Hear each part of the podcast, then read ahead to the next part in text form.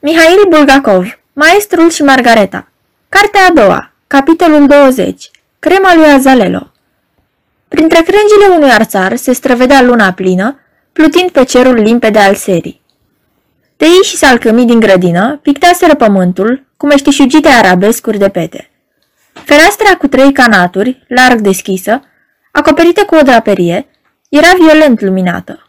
În dormitorul Margaretei Nicolevna, toate lămpile erau aprinse, luminând dezordinea nemaipomenită care domnea acolo. Pe pat, deasupra plăpumii, erau aruncate cămăși, ciorapi, lenjerii. Alte obiecte vestimentare, mototolite, zăceau pe podea, alături de o cutie de țigări strivită nervos cu piciorul. O pereche de pantofi se afla pe noptieră, alături de o ceașcă de cafea nebăută și de scrumiera, în care mai fumega un muc de țigară. Pe speteaza unui scaun atârna o rochie neagră de seară. În cameră mirosea parfum, afară de asta, de undeva venea un miros de fier încins. Margareta Nicolevna ședea în fața oglinzii, cu halatul de baie aruncat pe trupul gol și cu pantofi negri, de antilopă, în picioare. Ceasul de aur, un ceas brățară, și îl pusese în față, alături de cutiuța primită de la Azalelo, și nu-și mai lua ochii de la cadran. Uneori îi se părea că ceasul se stricase și că acele încremeniseră. Dar ele se mișcau, deși foarte încet, lipindu-se parcă de cadran. Înaintau totuși și, în sfârșit, acul cel lung căzu peste al 29 la minut după ora 9. Inima Margaretei zvâcni cumplit, cu atâta putere, încât nici nu reuși în primele clipe să ia în mână cutiuța. Învingând momentul de slăbiciune, o deschise și văzu crema grasă și gălbuie dinăuntrul ei. I se păru că miroase a mocirlă.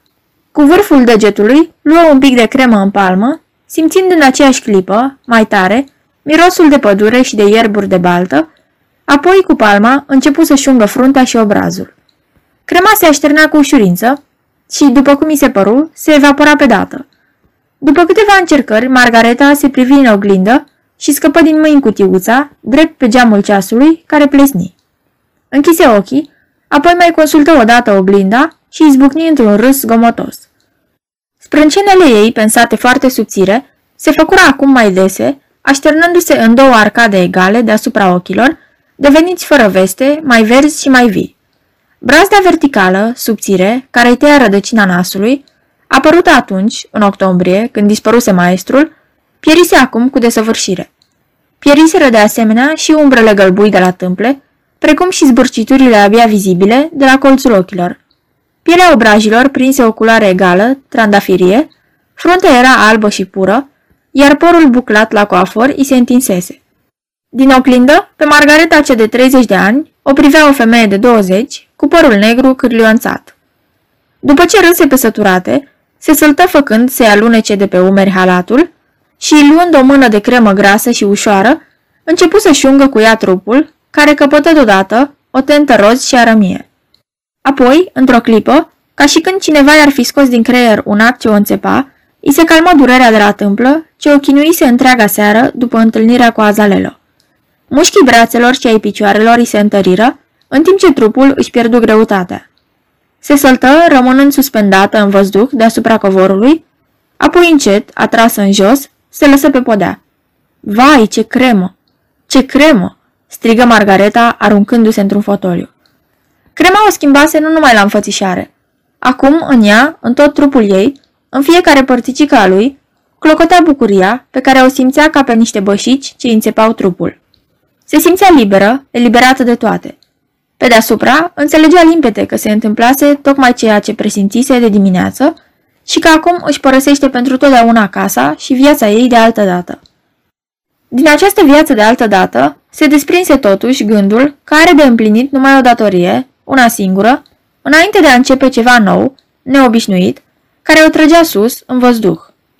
Și, așa cum era, goală, trecut din dormitor, ridicându-se mereu în văzduh, în cabinetul bărbatului ei și, luminându-l, se repezi spre masa de scris. Luă un creion, smulse o filă din block notes și scrise repede cu caractere mari, fără ștersături, un bilet. Iartă-mă și uită-mă cât se poate de repede. Te părăsesc pentru totdeauna. Nu mă căuta, este inutil. Am ajuns vrăjitoare din cauza durerii și a nenorocirilor care m-au lovit. E timpul să plec. Adio. Margareta. Cu sufletul ușor ca un fulg, zbura apoi în dormitor, iar în urma ei veni în fugă Natasha, cu brațele încărcate de tot felul de lucruri. De îndată, toate acestea, un numeraș de lemn cu o rochie, batiste de dantelă, pantofi albaștri de atlaz pe calapode, o cingătoare, toate se risipire pe podea și Natasha își plesni în culmea uimirii mâinile, acum eliberate de povară. Ce zici? Sunt frumoasă?" strigă cu glas tare, răgușită, Margareta Nicolevna. E cu putință?" șopti Natasha, dându-se înapoi. Cum faceți asta, Margareta Nicolevna?" E crema, crema!" țipă Margareta, arătând spre cutiuța scânteietoare de aur și răsucindu-se în fața oglinzii. Uitând de rochia șifonată, ce zăcea pe podea, Natasha se apropie de oglindă și, cu ochii învăpăiați, privi restul de un soare din cutie. Buzele îi șopteau ceva. Din nou se întoarse spre Margareta și spuse cu un fel de venerație. Pielea! Pielea, cum e? Margareta Nicolevna, să știți că pielea dumneavoastră lucește. Apoi își reveni, se repezi la rochie, o ridică și începu să o scuture. Lasă, lasă, îi strigă Margareta. Dă-o dracului. Lasă totul. Deși, nu, ia o drept amintire. Ia tot ce este în cameră.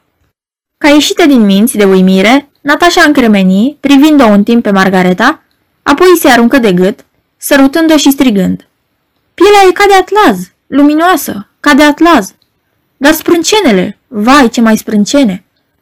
Ia toate cârpele astea, ia-ți parfumurile și carele la dumneata în cufăr.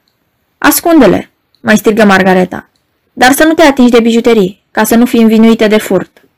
Natasha strânse într-o boccea tot ce-i căzut sub mână, rochii, pantofi, ciorapi, lenjerie și ieși în fugă din dormitor.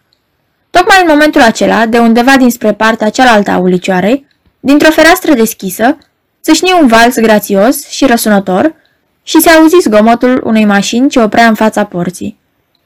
Îndată o să telefoneze Azalelo, strigă Margareta, ascultând valsul ce se revărsa în ulicioară. Are să telefoneze, iar străinul este inofensiv. Da, acum înțeleg că este inofensiv. Mașina urui depărtându-se. Apoi portița se trânti cu zgomot și pe lespezile cărării răsunară pași. E Nicolae Ivanovici. Îl cunosc după pași. Se gândi Margareta. Trebuie să fac la despărțire ceva caragios și interesant în același timp. Trase la o parte draperia ferestrei, așezându-se într-o rână pe pervaz și își cuprinse genunchiul cu brațele. O rază argintie o mângâia din dreapta. Margareta ridică ochii spre lună, cu un aer îngândurat și poetic. Pașii mari răsunară un timp, apoi se opriră. După ce mai admiră un pic clarul de lună, Margareta oftă, întoarse privirea spre grădină și îl văzu într-adevăr pe Nicolae Ivanovici, vecinul de la etajul de jos. Era scăldat în lumina strălucitoare a lunii. Ședea pe bancă și se vedea de la o poștă că nimerise fără să vrea acolo. Ochelarii stăteau strâmb pe nas, iar servieta și-o strângea în brațe. Să trăiești, Nicolae Ivanovici, zise Margareta cu o voce tristă. Bună seara! Vii de la o ședință? Nicolae Ivanovici rămase tăcut. Și eu, urmă Margareta, aplecându-se tot mai mult pe fereastră, stau singură, după cum vezi, mă plictisesc. Privesc luna și ascult valsul. Își trecu mâna stângă peste tâmplă, potrivindu-și o șuviță de păr, apoi zise furioasă. Să știi că e nepoliticos din partea dumitale. Nicolae Ivanovici. Sunt femeie la urma urmei. E o bădărănie să nu răspunzi când ți se vorbește. Nicolae Ivanovici se profila clar în lumina lunii, dezlușindu-i se până și ultimul nasture de la vesta lui cenușie, până și cel din urmă fir de păr din barbișonul lui spălăcit. Deodată zâmbi ca un dement, se ridică de pe bancă și, nemai știind, se vede de el, stânjenit cum era, în loc să scoată pălăria, își avântă servieta și își îndoi picioarele, ca și când s-ar fi pregătit să joace. A, ce tip politicos ești, Nicolae Ivanovici, continuă Margareta. În general, nici nu pot să-ți spun cum mi s-a urât de voi toți și sunt atât de fericită că mă despar de voi. Lua avar mama dracului pe toți. În clipa asta, în spatele Margaretei, în dormitor, zbârnii telefonul. Margareta sări de pe pervaz și, uitând de Nicolae Ivanovici, smulse receptorul din furcă. Azalelo la telefon. Se auzi în receptor. Dragul meu, dragul meu Azalelo, strigă Margareta. E timpul, ia zborul, urma Azalelo în receptor și, din tonul lui, se simțea că îi face plăcere elanul sincer, bucuria Margaretei. Când ai să treci deasupra porții, strigă, sunt invizibilă. Apoi mai zboară puțin deasupra orașului ca să te mai obișnuiești, după care o iei spre sud, afară din oraș și drept la râu te oprești. Ești așteptată. Margareta puse la loc receptorul și, în aceeași clipă, în camera alăturată se auzi un bocănit, un fel de șchiopătat și un ciocănit. Margareta deschise larg ușa și, dansând, peria de parchet zbură în dormitor.